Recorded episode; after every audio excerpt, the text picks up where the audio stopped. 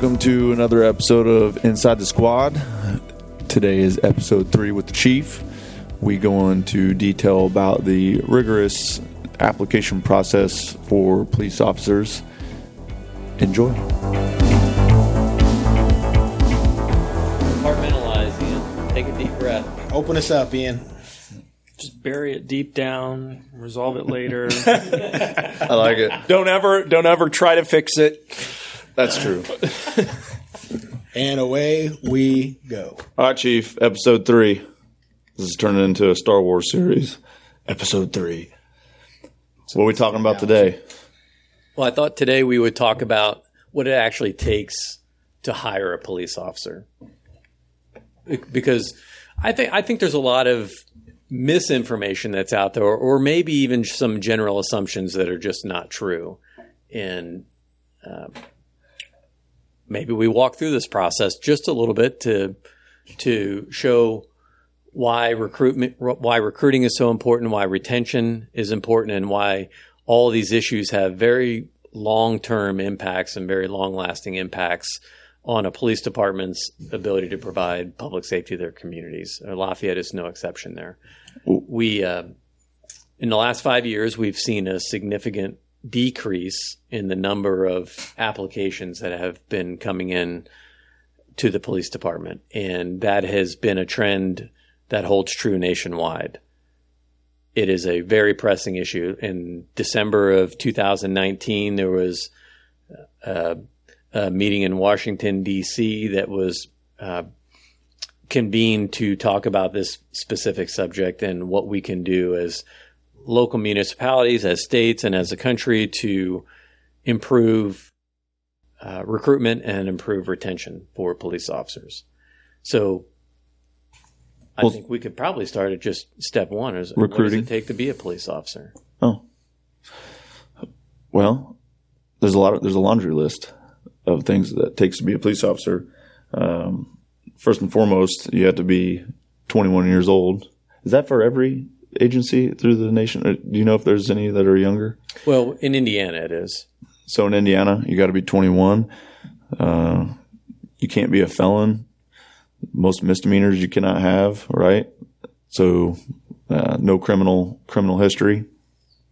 Um, you must be in good shape because our uh, you know all the things you have to be able to do on the job. Um, so no physical limitations. Um, help me out here. Yeah, no, I, I, I you're, you're hitting on a lot of the preliminary Common ones. Sense. yeah, I mean, I, I think when you take a, when you take a look at, you know, for us as a Lafayette Police Department and the people that we're looking for, uh, we want those people that uh, are of high moral character, that uh, that Integrity. have have the disposition uh, to deal with a wide range of uh, situations that they're going to encounter. You know, we have a very diverse community, and um, you know, there's the the different the different layers to the process that we have here is comprehensive and it's exhaustive, and those that make it to the end are the, the type of people that we're wanting to hire, and uh, yeah, I mean, you could start with the the written test and the and the and the physical agility test, which is kind of a basic standard, um, which uh, the Indiana Law Enforcement Academy, you know, as- far as the, the the physical testing portion of it sets out, but you know the the deep dive that we do in the background investigation, the polygraph examination, um, the the captain board interview process that they go through, the pension board interview, the the the independent um, uh, merit board that's composed of citizens of the community, uh, the interview that they have to go through there. It's you know there's a lot of steps to it. You know, and I think one of the things that's kind of stuck out to me that's that is that I haven't liked, you know, on, on a national level that that you're that you're hearing a lot is people throwing out, oh well, you know, six months of training and then you're a police officer and that's it. That that couldn't be further from the truth. And you know the you know the training that they go through just in inside the, the you know the police department itself here at LPD is exhaustive, and then then they go to the academy, you know, which is three months. Then they come back and go through additional training, and then they're evaluated once they are released from the program, and that's that's well over a year. I, I think it needs to be said though to be fair. You're talking about us, and that you know, we give all that training. But there are a lot of agencies out there that don't have the money and the time and the resources to provide the training that we give. They do, we go above and beyond, right? And there's a lot True. of agencies that just don't have the ability to do so. And I think that needs to be known because if they want, uh, you know, their officers, they being, you know, city, whatever, state, uh, you know, they shouldn't be looking to defund. They need to throw more money towards the police to give them the proper training so they are prepared for the unknown and unknowable. You know, that needs to be known. Uh, it's just, it's unfortunate, but again, it boils down to money and time and, and the resources. And I feel bad for the officers that don't get that training that we get, you know, because then they're putting in situations to where maybe they don't have the experience and the training to, properly, uh, you know, make the proper decision. So, and yeah, I mean, partly it's on them, but it's partly on the agency, the city, you know, and uh, so that's what you need to look into. It's it's more training, it's more money, and uh, we are very fortunate that we get above and beyond training, but we can even use more, right? Everybody can always use more training experience. Yeah, I, I think that's a good point, Ian, and I and I think it's it's one that maybe I hadn't thought about enough uh, when you hear these conversations that are being had at the national level. Because you're right, there are probably agencies out there that you know within six months there are officers that are out there on the street on 100%. their own.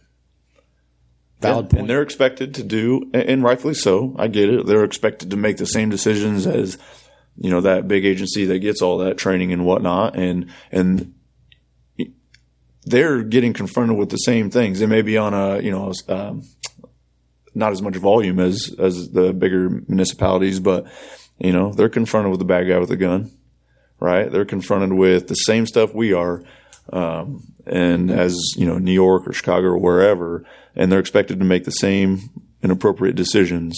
But uh, well, it's safe to say, I think in Indiana, the minimum requirement uh, is based on the Indiana Law Enforcement Academy's curriculum, which is pretty exhaustive.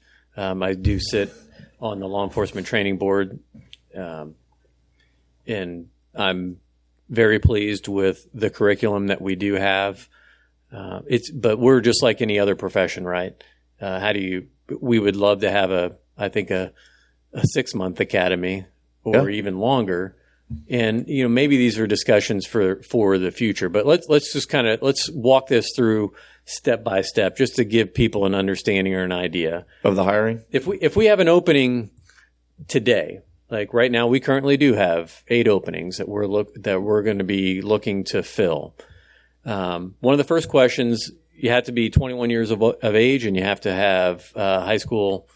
Um, uh, you have to be a high school graduate, or uh, its equivalency. So there's step one. So, uh, what are the type of people that you look for? Um, is it ideal for us to hire a 21 year old kid, right? Uh, it's not a kid. It's a 21 year old adult, whether he or she's just coming right out of the military, or maybe they went uh, from from high school straight into college. Um, I think it depends on the person. Honestly, I mean, we see these debates all the time, right? Who makes the best cop? Is it is it the veteran uh, who's who's got a background and uh, proven work history and disciplinary and discipline history?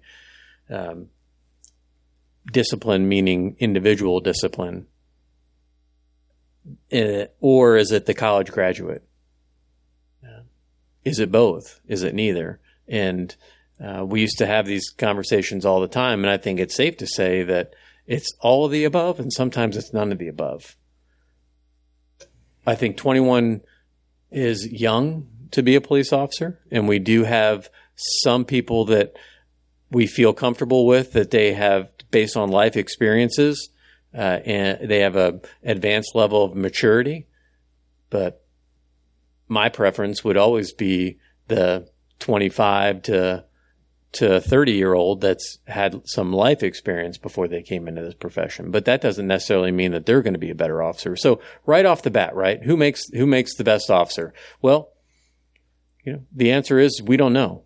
Um, so what we have to do is is is screen and try to find the best people that we can and the people that meet the minimum requirements And so minimum may, when you say minimum, well, you, I don't want people to immediately go to, well, we're doing as little as possible to get them hired because the, the ability to make the minimum standards is pretty impressive because we screen out nine over, over 90% of our applicants. So if we get 10 applications for one opening, we, we know that we're, we're, at least we're hoping for one applicant in that group that's going to make it all the way through the process. So Mm-hmm. let's go step by step through that. What's the first thing you have to do? Well, first thing is recruiting. Well, you got to fill out an application. That's Gotta the first fill. step. Right. Someone has to, they have to have the desire. Is our application short or long? It is 30 plus pages. Yeah, it's like I think it's it's it's up there. yeah, and it's designed that way. Yeah, there's essays, there's a, uh document you have to get notarized, there's transcripts, and, And we do that right up front because we want, number one, it's a commitment on somebody's part. We don't want people that are thinking, yeah, you know, maybe I'll try this police stuff out, fill out a one page application and go on. We want people that already know this is, this is a calling and this is a commitment that they're willing to make. But we also need to capture a lot of information about them because if they make it through the first few steps, then we're going to do a deep dive into their life and we're going to look at, uh, we're going to un- unturn a lot of stones to make sure that they've filled out everything accurately uh, and honestly on that application. So long, long application. Then, then what do you have to do? We've got our written exam and our physical standards test. Okay, and who who who does our who who prepares our written exam? we have a third party company that comes in and administers the test. So And so we, we do that because we want to make sure that we have a fair test, right? That's approved by the state. So we're, you know, it's, it's going to eliminate things like bias and others. So when, so we, at the end of this, we have a test that's defensible. And so that's why we use uh, Stanard for our testing. Mhm. And most, I think most agencies in the state do that. So they come, they take that written exam.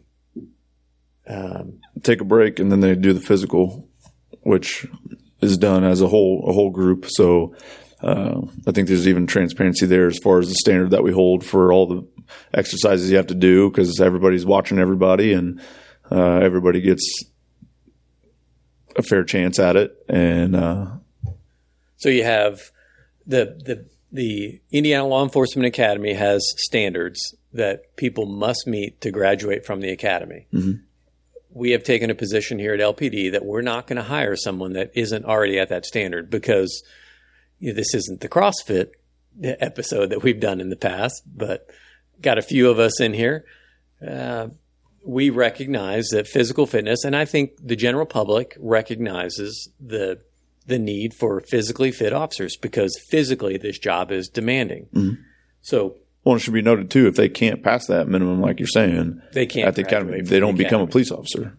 So we don't want to spend, we don't want to make the investment time because it costs to send money, to, right? You got to pay to, uh, to, to do those tests. They're not free. And so that's, it's an investment on our part looking for these, these applicants. So we want to quickly, you know, this is just our strategy, right? We just want to quickly screen out who might, you know, who might not even make it through that part. And do we think that the standards are very challenging? No, We think. I mean, these are minimum standards, right? Yeah. These are not uh, maximum standards, but you have to be able to do 25 push-ups, uh, sit-ups, a 300 meter run in a certain time, and a mile and a half run in a certain time, and you have to have a vertical leap. I think 14 inches, 16 inches. 16. I'm sorry. yeah.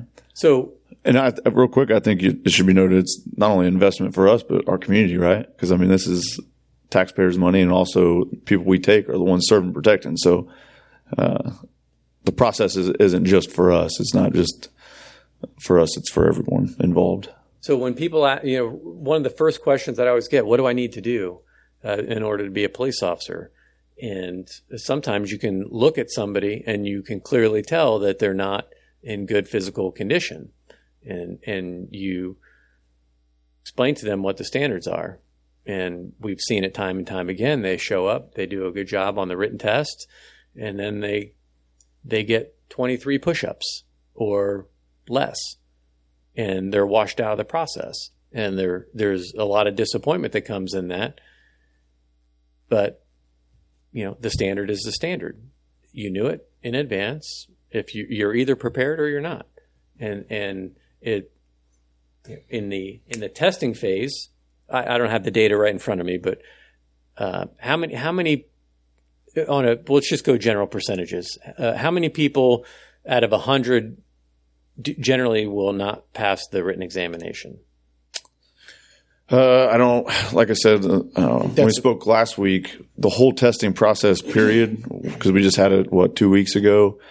I would say over time. different, right? Every group is going to be a little bit different. You might get, uh, you know, one group where everyone passes the written test or close to it, and then another where 30 or 40% don't.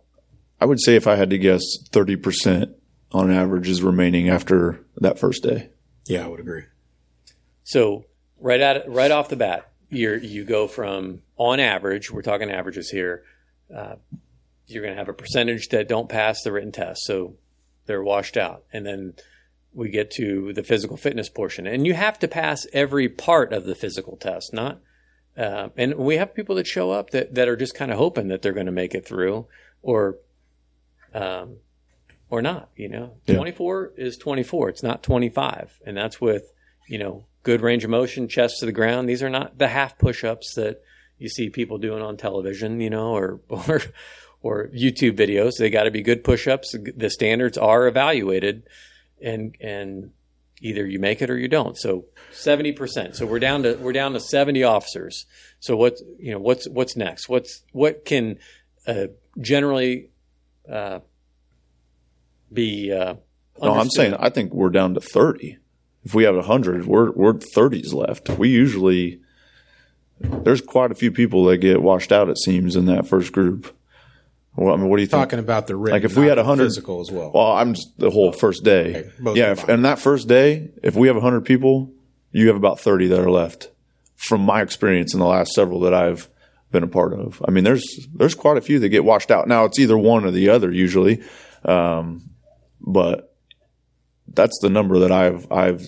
Would you know better, Captain? Here's here's a good time to throw in a, a little data here for you too. So, I I represent. I'm on the national advisory board for a group called Fight Crime and Invest in Kids, and they're a, sub, a subsidiary for uh, Council for a Stronger America. Great organization, amazing. They have uh, five groups that they really work with, and uh, one of the other groups, the Fight Crime, is is is really law enforcement oriented. Uh, chiefs of police from around the country, where we uh, advocate for programs that invest in children as a long-term strategy to help reduce uh, criminality down the road, get, to give kids the best chance right up front. Another one of the groups that they work with is called Mission Readiness, and that is a group that's made up of retired admirals and generals uh, from the United States military. Uh, two years ago, they, they issued a report that called the the physical preparedness of the American youth a national security crisis because uh, and Tom, maybe you can weigh in here. We- I know you're a veteran. Seven out of ten males age 18 to 25 right now, seven out of 10 are ineligible for military service. The primary reason for that is uh, lack of physical fitness. They can't pass the physical fitness test. Uh, and then you throw in other things where you have uh, criminal records, um, you know, maybe a history of, of drug abuse or uh, some type of physical limitation that prevents them. But seven out of 10. And that's, that's kind of scary. Mhm. Uh, so I have made that association, and we've been talking about that for years. Is that we see the same thing on the law enforcement side? Is that uh, we have people that want to come into this profession that physically, physically are not prepared for the rigors of what the job's going to take, and we lose a lot of them right up front. Mhm. So So we're down. What well, you know, it's going to fluctuate between groups. So you're you're looking at uh, maybe one group you you lose half, maybe one group you lose a third, one group you lose two thirds, um, and a lot of it's just going to depend on some of the other societal factors that are going on.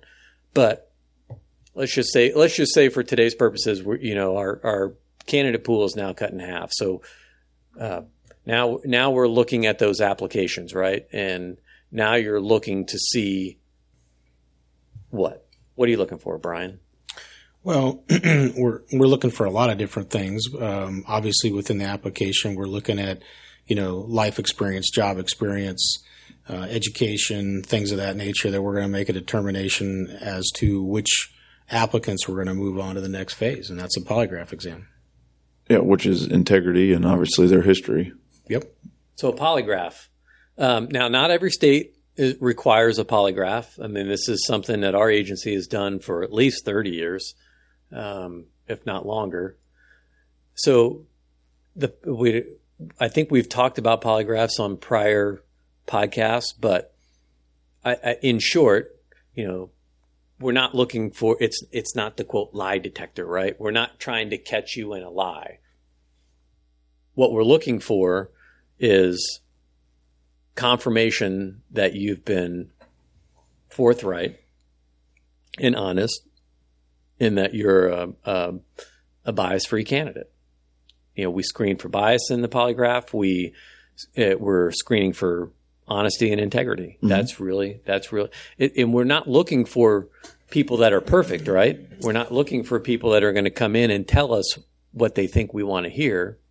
We want to know, are you going to come in here and be truthful? Because we've got all that information that's coming behind that. And we lose a lot of people at this part. Yes. And not, not necessarily because of them being liars, but it's also a lot of things that it's things that they are honest about and they we that we they know that we'll find it in a background investigation. And so they let us know in advance. And some of these things are job disqualifying disclosures that weren't included in the application. Otherwise they wouldn't even made it to that point. They they wouldn't have been given the opportunity to to go to a written test if if we knew in advance that they were disqualified uh, some people try to disclose, you know, they try to hide things like that and get as far along into the process as they can, hoping that they'll squeak through. But we find them. Um, and that, so now, now what are we down to? uh, we'll probably lose four out of that from the seven if we're going out of 10 applicants total. So if we're down to seven and uh, those seven go on the polygraph, well, on average, we'll lose about four of those. So now we're down to a group of candidates that um, have made it this far. Um, we believe that they're people of honor, honesty and, and, integrity and character. They've met the physical requirements. They've met uh, the academic minimum achievement from the test. And so now we move them on to a background investigation. And, nope, captain. No, go to the captain. Oh yeah, I'm sorry. First. I was, I'm out of order. It's okay. Yeah, and, you know, and we've we've varied that over the years. Sometimes we've done backgrounds before the captain's board, but and you know, this process is subject to change. So I'm just speaking again in generalities, but these are the these are all the steps that we do go through. Uh, and we we're not going to reveal any secrets about our our captain's board interview, but the general makeup of that is our four division captains, our investigations, administrative services, patrol, and uh, special operations and now you have a panel interview and this is the first test of okay how do how does a person carry themselves? And and there are very specific questions uh, that we go through. Un, it's not going to be unlike most job interviews that people go through.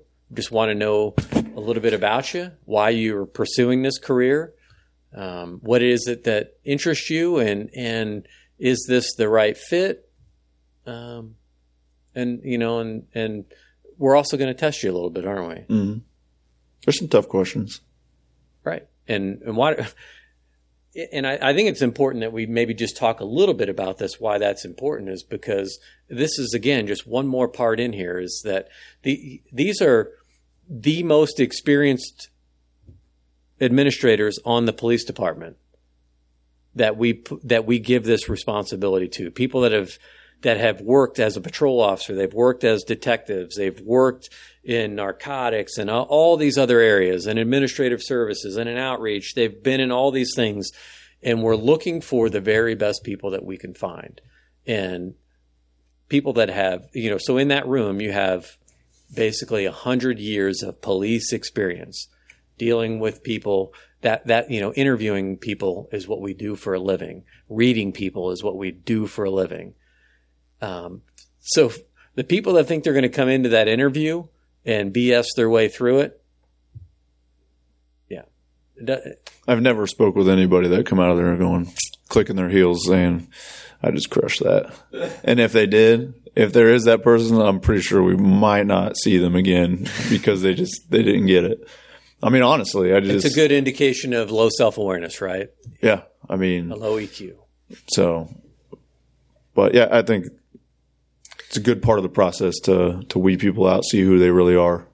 So if we're down to four on average, we would probably lose one to two out of those. Yeah. How- So we have two left. okay now we're into the background phase Yes. so um, what do we do for that So that's a that's a really deep dive, and it takes several weeks uh, to do a background investigation the right way on an applicant. Uh, and we'll we'll dive into their work history, their family, friends, social media, teachers. Um, you know, if they were in the military, we'll talk to their commanding officers. We'll talk to those that they've served with. If they come from another agency and they're looking at a lateral transfer, then again, that's that's a that's another step of a group of people that we'll we'll meet with and talk to, and then yeah, I mean it's uh, we'll, we'll find the people that they didn't put down as references. Yeah, that's what I was going to add. so you know that, Former tho- those are the, friends. the people that they're not listing on there. We'll find them and talk to them as well. because nobody puts on their job application, right? The uh, the top three people that hate them the most. Right? I- I Hey, know- Go talk to these people; they'll tell you to hire me. I know I chose the right person or I, I, I found the right person when I make that phone call when they go, they, they put me on there. They put me on their application as a reference. No, no, no, no, they did not. I had to ask for your information, you know? So, yes, I mean, again, we'll, we'll, we'll try to stay on on point here.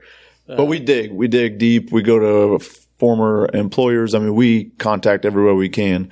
Uh, I think it's good to know credit history. You know, we go to financials to make sure that, you know, they don't have some type of motivation to, to steal or, uh, you know, be deceitful. Because I mean, we're in a lot of people's homes and businesses and, and, you know, we got to make sure that our partners are doing the right thing when no one's around. So, uh, we really don't leave any stone left unturned. And the reason we do a uh, such a thorough job screening up to this point too is because this phase is a very important investment on our part. Because if we if you've made it this far, we think that you you know there's a good possibility that you might make it. So we we need to know and we need to dig. So if you're from North Carolina, guess what? There's a detective that's getting on an airplane and flying to North Carolina. If you're if you used to if you were in the Marine Corps in San Diego, uh, guess who's going to San Diego? Hopefully me. Yeah, Oh, come on. That was fun. I- you you, know- know, you'd like to go there too. and we, and this is particularly important because this is some, one of the things that we we hear this one getting tossed around a lot right now about you know bad apples moving from department to department. You know that it's unfortunate that does happen, but you know you have to put a lot of that is is really falls on the agency. And in the past, uh, early in my career at LPD, you know we you know I, I, I you know we had we had a an employee that didn't last very long uh, that made it through that process, but um, and and so it's it's a lesson learned, and we don't we don't make that mistake anymore. When someone's coming from another agency, there are things that we we have that we take that we put into into place, meaning that we have those applicants sign disclosure agreements that they're going to permit us to go and look into their personnel files from previous agencies and previous employers. And and if they're if they're not willing to sign those then they're out of our process because we're not going to hire somebody that we don't we're not 100% confident that we've checked everything that we can check. Um, so we those are things that we do here.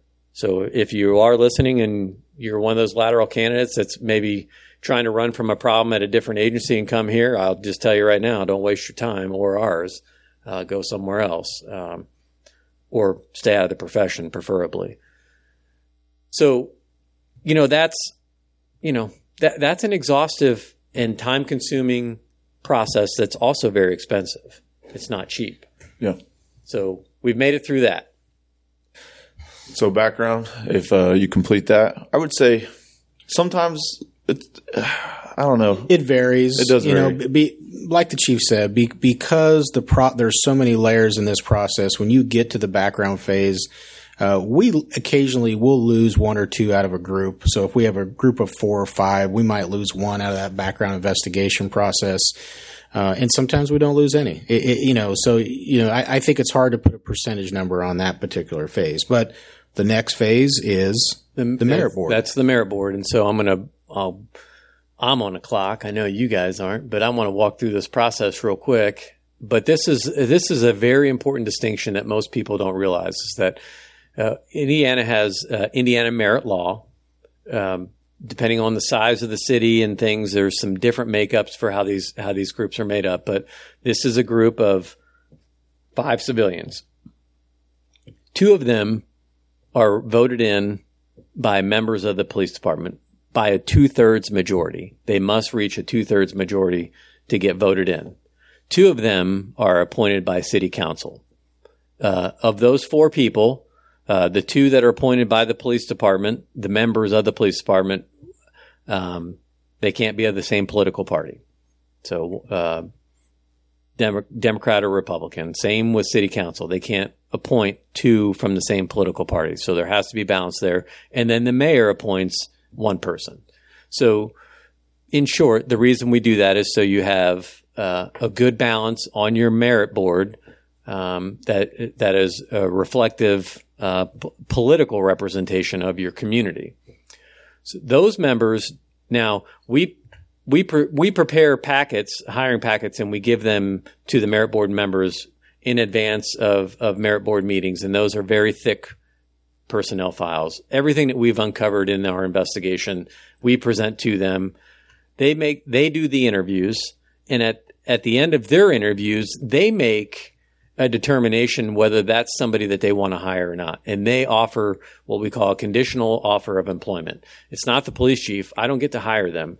All I do uh, is my responsibility to have have applicants prepared and presented to the merit board, and the merit board gets that. And now we're not going to send people to the merit board um, that we don't think are are really good candidates, right?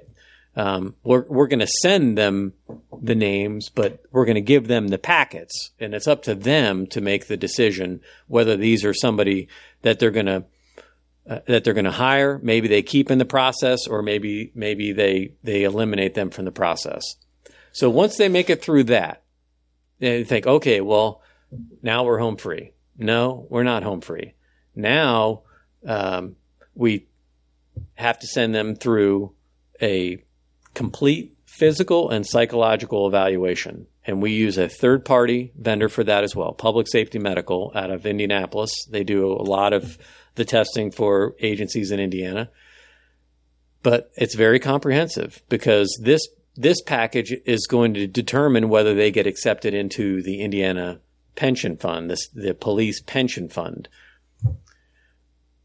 So if you have physical injuries in your past, or maybe you have uh, some problems, you know, some, you know, in the psychological evaluation, there's a history of drug abuse or something like that that's uncovered. There's all kinds of reasons um, that people can be eliminated there, but we do lose people at that process. Um, once they, and, and so, you know, I, I hear people asking, well, we need to screen employees better. We need to screen employees better. Well, I mean, we do a dang good job of screening people, and we have a lot of of checks and balances built into this process. And so, once even then, after you get through that process, you go to uh, a local pension board that's made up of police officers, retired police officers, and and the mayor uh, is, sits as the head of of that pension board by his title and position and there's one more interview that they have to make it through in order to get accepted into the pension fund. And then, only then, are they hired. That process takes, if we're really fast, if we're really efficient, Four months. four months. Yeah. But on average, you're probably looking at four to six months. So if you, if, if, and then, and then just because they're hired that first year, they're what we call an at will employee, which means at any point in that first year, they're not, they're not protected by, uh, by merit law at that point. They have to make it through the training program. That's our, that's our in-house screening program. And we lose people in that. Uh, people don't make it through that process. And, uh, we're looking at a huge investment. So we, we need to do the best we can to ensure that we've got the right people on board, uh, not only from the trust and transparency and and just the value that they're going to provide to the community once we get them hired and trained, but also because it's a financial investment. It's huge. It's not it's not cheap. You know, it's well over a hundred thousand dollars to hire and train an officer and then get them out on the street. And so I sometimes I hear p- people talk all the time like, ah, yeah, j- you need to fire them. You know, the officer made a mistake. They need to be fired. And you know, it's like any other organization. If somebody does something so egregious that that, that they need to be fired in that first year, they, they can be fired. Or if they're just not cutting it, they can be fired. They can be fired. You know, they're you know at will employees. But once they get hit that that uh, beyond their probation with our merit board, once the merit board votes them in as permanent members of the police department, now they are protected by merit rules.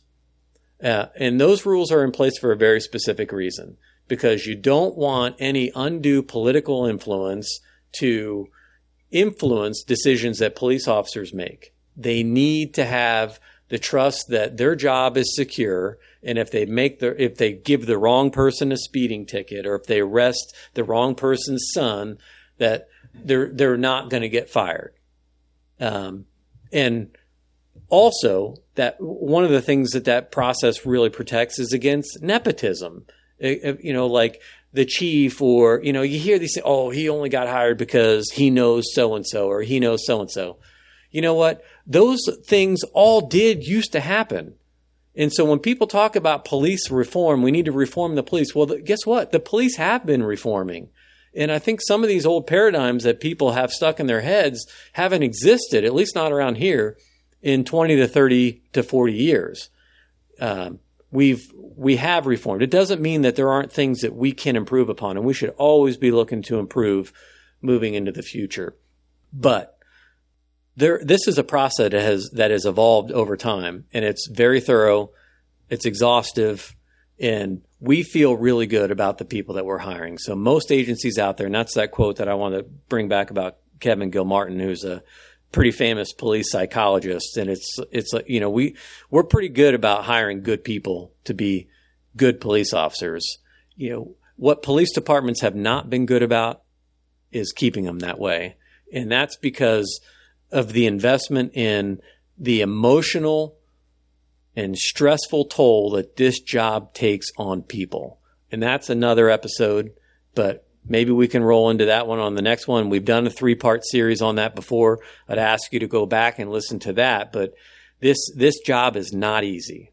And anyone that thinks it otherwise, uh, has been watching way too much television and, and hasn't spent enough time truly engaging in understanding what it takes to be a police officer in America today. And I tell you what, I'm proud of our profession. Do we have uh, discipline issues? Do we have issues from time to time where maybe we have people that are on the job too long uh, that didn't get terminated maybe when they should have? Absolutely, those things do happen. Those are management problems, and those are the the issues that need to be addressed in the professionalism of of the job. And those are all things that we've also done a tremendous amount of work on and improving uh, in the last 20 to 30 years, which that's another topic that we can get to on another day. But I want to leave with one thing. I'm going to leave you guys to chat here about some of these things. Uh, but I, I'm going to leave today just, just uh, with one the, the one thing I want people to understand is is that uh, we're doing the best that we can to hire the best that are out there, and just because someone applies or because maybe they want to be a policeman doesn't mean that they get to be. Um, and you know, we break a lot of hearts in this process. There's a lot, you know, there's a lot of broken dreams um, of people that have wanted to do this job that just don't make it. Maybe they make it elsewhere, but they haven't made it here. And uh, once we get them here, it's our responsibility to do the best we can to train them and equip them and prepare them for all the things that they're going to face over a 20 or 30 year career. Uh, and then hopefully retire them healthy uh, so they can they can enjoy uh, their post law enforcement careers. Well said. Thank you, Chief. Thanks for the time. We'll we'll probably just wrap it up there, but I will say, you know, if you're willing, or if you know anybody that wants to be a police officer, if you want to, like the chief said, we have eight vacancies right now, right? Eight. Yeah, I mean, you know, and we we can continue on. I mean, you know, Tom and Alan, um, if you guys have anything that you'd like to weigh in on this issue with, I actually have to head out too, but that's fine. you, oh, oh, just hey, Well, two things really quick from just listening is from the IT side. You, I mean, when you become a police officer in this agency, you need to be able to be comfortable with technology, using a computer in the car, Yeah. using a cell phone, cameras, other electronic equipment. So when you're applying, that's kind of an initial test. Can you get to our website? Can you navigate? Can you fill out a form? Can you use this, that, and the other? We get a lot of people with insurmountable problems with that and can't make it through it. So, you know, you need to be comfortable with technology.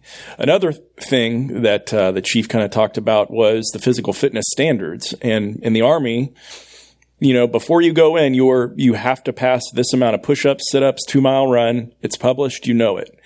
If it's the same with the police, if you have all these ahead of you that you know that you need to make, you need to be highly motivated to check that, know it, and get out and run and lose weight and get your BMI and be able to do everything that you need to do to pass that test. If you can't look at that data and make sure that you can exceed those standards before you go in, this is just one test of how hard it's going to be and the test of motivation and what you need to do. Uh, the kind of people I think that you all are looking for. Yeah, I think that I think that kind of goes to the seriousness of the applicant, right? You know, we talked about that earlier. If you're not if you're not willing to take a little bit of time, spend a few months, uh, at least trying to meet the minimum standards on that physical agility test, then you know that that kind of shows a lot right there as to what your level of seriousness is to to be a police officer. I agree, and I will say um, it's not the end all be all. I mean, you can always come back and try again, and I respect And we the have, heck out of people and- yeah, and- who and who do get that. recognize their weaknesses and then they show back up and they knock it out of the park. Mm-hmm. So it's not like you can't uh, show back up and try again. So, but good points, good points. Alan, anything you want to add? experience for hiring civilians is similar too. We went through background and polygraph, um, not as stringent. I didn't have to go in front of a merit board or captain's board, but um, I still got polygraphed, fingerprinted, background. It's it's the same for us. We, we hold the civilians to a higher standard than your average city employee. You know what? That's interesting. That actually could be in a whole other podcast. We could talk about that. And your history. Dispatch, Yeah. dispatch hiring. You Yeah, dispatch is hiring and school crossing guards. We need those as well. I'm glad you brought that up. I'll be posting that on Instagram today. But That's a wrap. we're looking for dispatchers, cops, and school crossing guards. Have a great day, and we'll see you for episode four, right? Episode four.